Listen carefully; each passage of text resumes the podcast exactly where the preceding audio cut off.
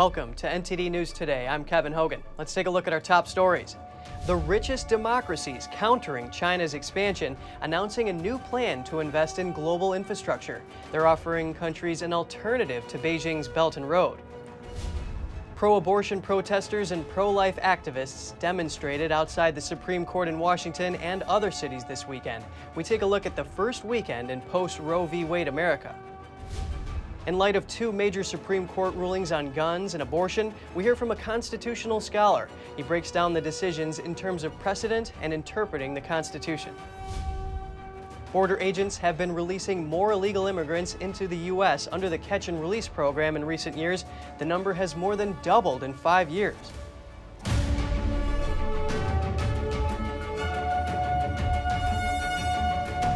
The world's richest democracies announced a new global infrastructure program over the weekend. It aims to counter the Chinese regime's expansion through its enormous loans to poor countries for building infrastructure. NTD's Jessica Beatty has more. Leaders of the G7 group announced an infrastructure program Sunday at a summit in Germany. It's called the Partnership for Global Infrastructure and Investment. Collectively, we aim to mobilize nearly $600 billion from the G7 by 2027. President Biden said the United States would contribute $200 billion over five years. He said the funds would support projects in low and middle income countries that help tackle climate issues as well as improve global health, gender equity, and digital infrastructure. I want to be clear this isn't aid or charity. It's an investment that will deliver returns for everyone, including the American people and the people of all our nations. Europe pledged over $300 billion for the program. European Commission President Ursula von der Leyen said the program would build a sustainable alternative to China's Belt and Road Initiative. To show the world that democracies when they work together, provide the single best path to deliver results for our people and people all over the world. Chinese Communist Party leader Xi Jinping launched his Belt and Road Initiative in 2013. It established global trade links through building railways, ports, highways, and other infrastructure projects. Critics of the BRI call it a form of debt trap diplomacy, saddling developing nations with high debt if they can't pay China back, then they risk having to hand over strategic infrastructure and resources to Beijing. Biden said the G7's new program is a chance for democracies to share their positive vision for the future. Because when democracies demonstrate what we can do, all that we have to offer, I have no doubt that we'll win the competition every time. The G7 summit's also focusing on steps to stabilize global energy markets, as well as an import ban on gold from Russia. Jessica Beatty, NTD News. The Supreme Court voted to side with the football coach over his right to pray on the football field after games. Justices said his right to pray is protected by the First Amendment. Justice Neil Gorsuch wrote in the decision that the Constitution and our traditions advise mutual tolerance, not censorship and suppression. Justice Sonia Sotomayor was among the justices that dissented and wrote the decision forces states to entangle themselves with religion. The case involves a former football coach who started praying on the field in 2008. Over the years, students joined him in prayer. He also led them in locker room prayers. When the school district found out what he coach was doing, they told him to stop, which he did, but he continued to pray in the field by himself. The school eventually put him on paid leave. A grocery store employee is under arrest after slapping former New York City Mayor Rudy Giuliani in the back Sunday. Giuliani was campaigning for his son in a shop ShopRite on Staten Island when an employee hit him and voiced a derogatory comment. The 78 year old managed to stay on his feet, but said he was lucky he didn't fall and crack his skull. Store security responded immediately. The 39 year old ShopRite associate was turned over to the police. New York gubernatorial candidate Andrew Giuliani says the attack was politically motivated. The candidate in the Republican primary for New York governor says he wants all New Yorkers to feel safe from crime again. A new report finds that the federal government has been using the catch and release program more than before. The program would release illegal immigrants into the U.S. instead of detaining them. Here are the details. A new report from the U.S. Government Accountability Office found that the federal government has enrolled more illegal immigrants in the Alternatives to Detention program, or what's more commonly known as catch and release, since 2015. Immigration and Customs Enforcement, or ICE, has been running the program since 2004. The federal government is required by law to detain illegal immigrants until they have a court hearing, but it doesn't have the capacity to do so. So, a portion of the illegal immigrants captured at the border get released into the U.S. under this program. The new report says that in 2015, ICE enrolled 53,000 illegal immigrants in the program. By 2020, that figure jumped to 111,000.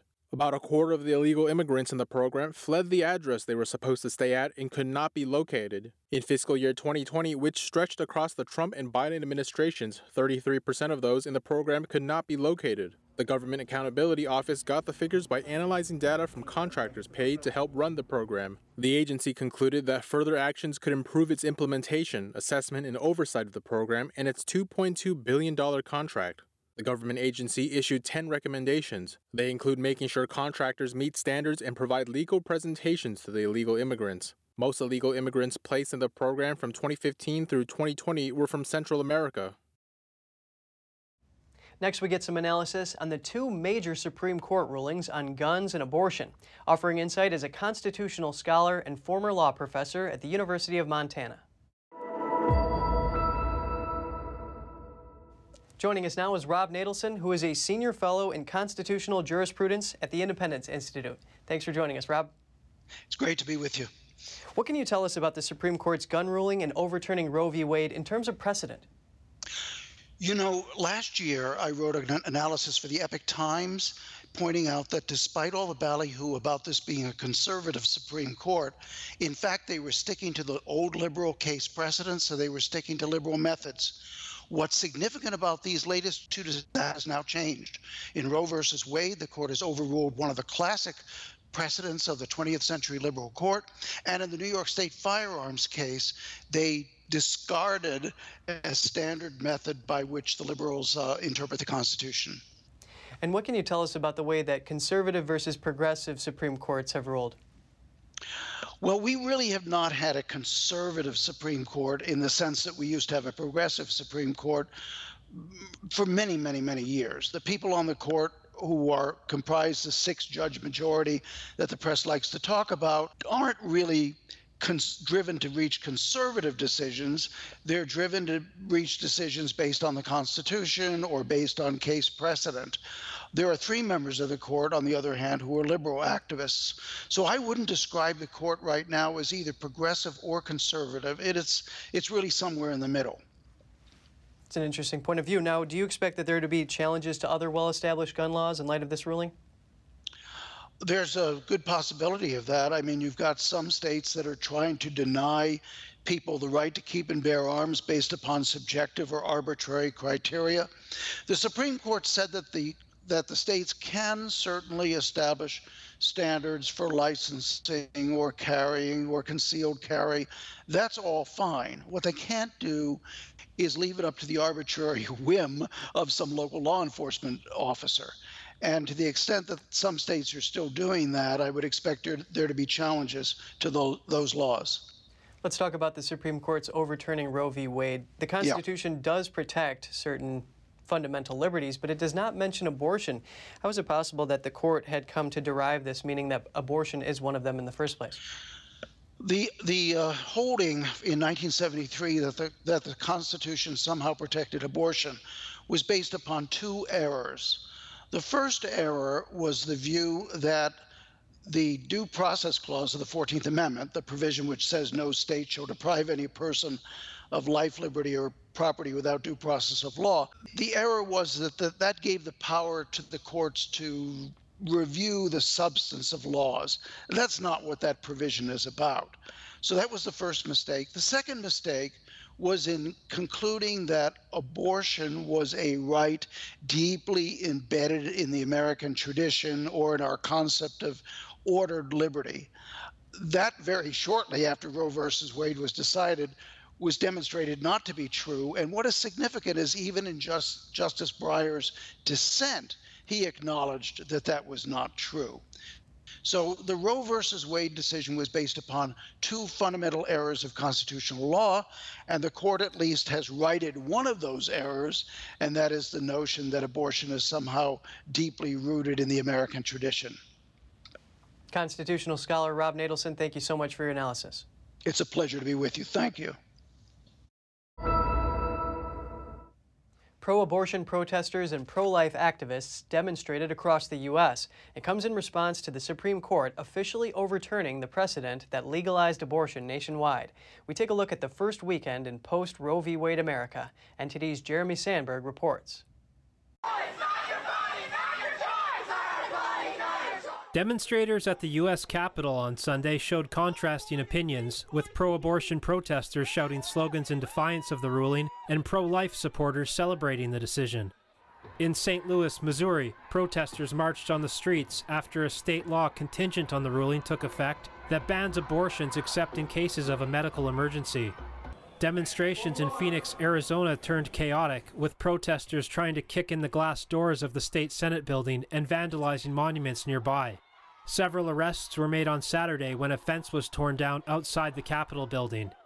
Protests also took place in New York, Los Angeles, San Francisco, Atlanta, Detroit, Chicago, Seattle, and Boston, among other cities.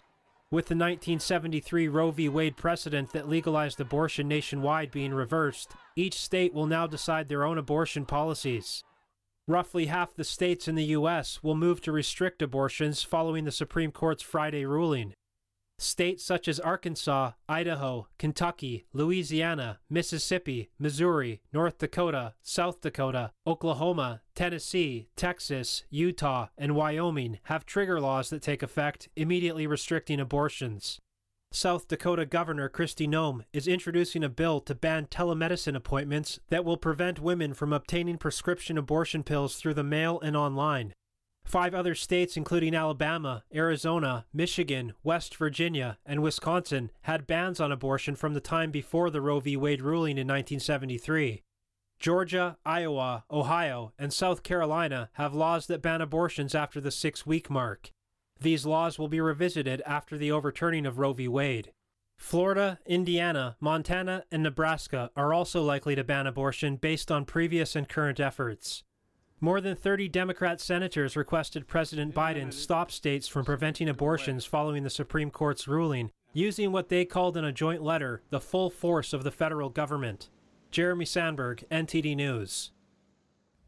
The White House confirms President Biden does not support Democrats' bid to expand the Supreme Court. The announcement comes after Democrats repeated their calls to expand the number of justices. The White House press secretary confirmed Biden's position while speaking to reporters on Air Force One. Democrats have ramped up calls to pack the court after the overturning of Roe v. Wade on Friday. Democrat Senator Elizabeth Warren told ABC News that the Supreme Court had lost legitimacy and that adding more justices would help the court regain confidence. Critics of moving the court beyond nine justices have said that it would allow Democrats to place additional judges on the bench to sway future rulings in their favor. Explorers discover the world's deepest known shipwreck. It's been at the bottom of the Philippine Sea for almost 78 years after a World War II battle between U.S. and Japanese forces. Explorer Victor Vescovo and sonar specialist Jeremy Morizet found the USS Samuel B. Roberts in the depths of the ocean. They found it broken into two pieces.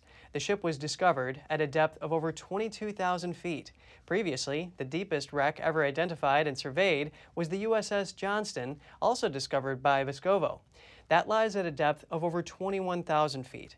Vescovo told CNN the ship fought ferociously in the battle off Samar, even though it was outclassed by Japanese battleships and heavy cruisers.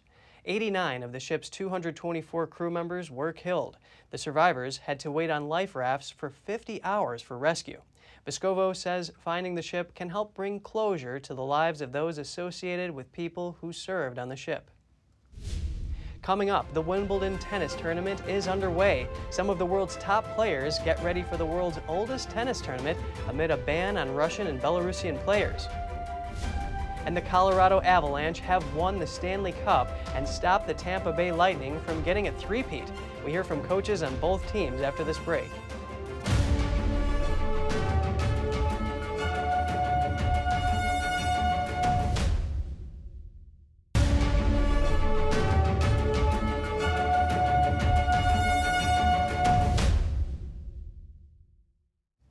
Some of the tennis world's star players put in training sessions on Sunday afternoon.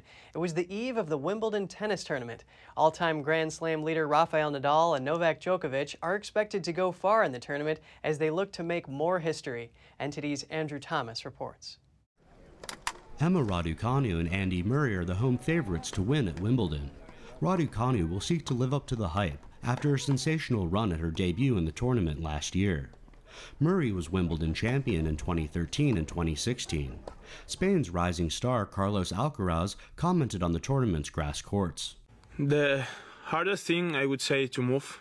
Uh, for me, move well on, on grass is uh, the hardest thing, uh, and uh, well, I would say to play to play aggressive, uh, trying to go to the net. This is the the best part that I translate my, my, game in, the other surface to, to this one.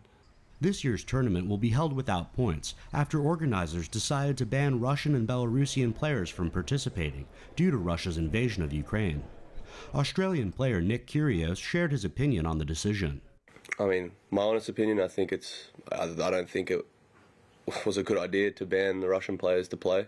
I think Medvedev is the best we have in our sport right now. And you look at some of their other players, Rublev, Khachanov, like they're important young players for our sport to continue to grow.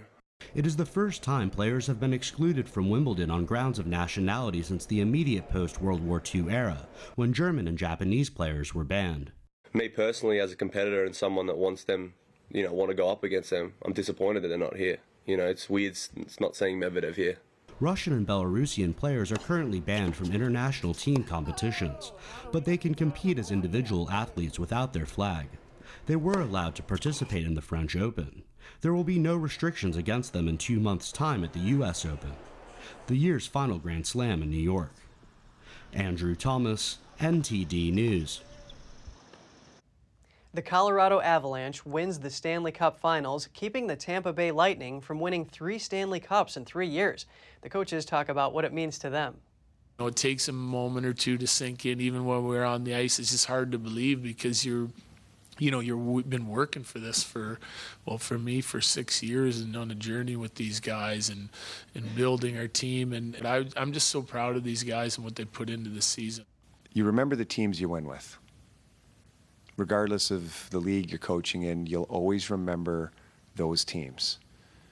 And you don't remember as much the ones you don't win with.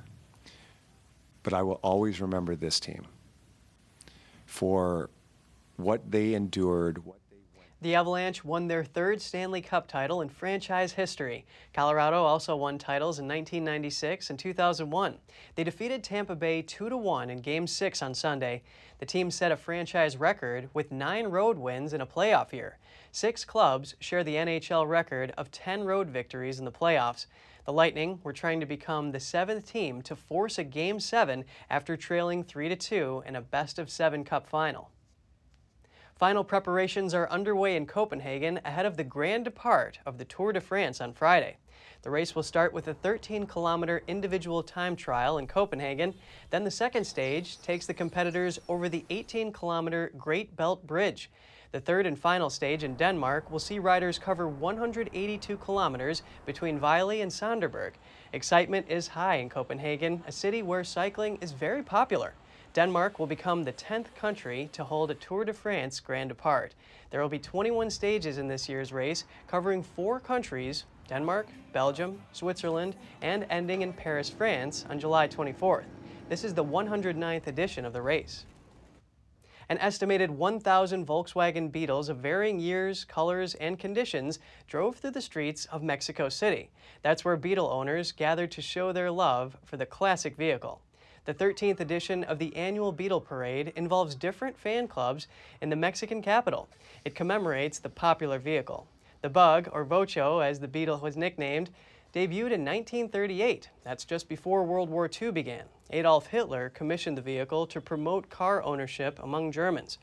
With its recognizable design and inexpensive price, the car became a success story and was one of the top selling models of all time. According to auto publications, it was also the best selling import in the United States in the 1960s. Despite its place in popular culture, sales of the Beetle had been lackluster in recent years. The German automaker announced in 2018 that the Beetle would go extinct. A businessman attending the Beetle Parade says no car will ever take its place. With old age comes the risk of mental decline, but there's hope. If there was a simple answer to prevent this, you would act on it, right? Here's Gina Marie with Strong Mind and Body.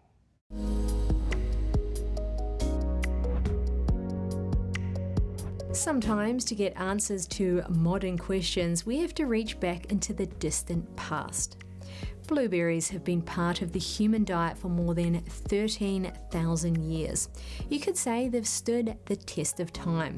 They are one of the best foods you can eat for a number of reasons. Let's start with vascular health. If you want to keep your blood vessels flexible and stable, include blueberries daily. People with heart disease or diabetes benefit from the flavonoids and phytochemicals in them. Studies have shown blueberries offer sustained benefits. When it comes to cancer prevention, blueberries' reputation is confirmed. They are packed with tannins and anthocyanins. If someone you know has degenerative conditions, including mental decline, coordination problems, and balance problems, suggest they try blueberries. They should notice improvements in a few short weeks. The potent phytochemicals found in the berries preserve brain health. Using them juiced, frozen, or powdered works too. Here's that phytochemicals word again. Well, they're essential for normal functioning of our immune systems. And where our cells may be affected by toxins or aging, call on the blueberries for repairs. One of my favourite ways of enjoying blueberries is in a smoothie. This recipe is a nutrient dense way to start your day. Start your day with two cups of fresh or frozen blueberries, three quarters of a cup of milk, any type will do, one tablespoon of flax seeds ground, 5 kale leaves, blend and enjoy. To be healthy in your senior years, let's form the right habits now. Make blueberries your daily friends. If you've got plans to fly anytime soon, plan to get to the airport early. The number of people who went through security checkpoints just hit a pandemic era high. On Sunday, the TSA reported that more than 2.4 million people passed through its checkpoints. That's the most since February 2020, before the pandemic tanked travel demand. The surge comes as flight cancellations continue. Flight tracking site FlightAware says more than 800 flights were canceled Sunday. And at the start of the day today, nearly 700 flights had already been canceled. Most of these cancellations are because of storms on the East Coast, but airlines are still struggling with staff shortages too.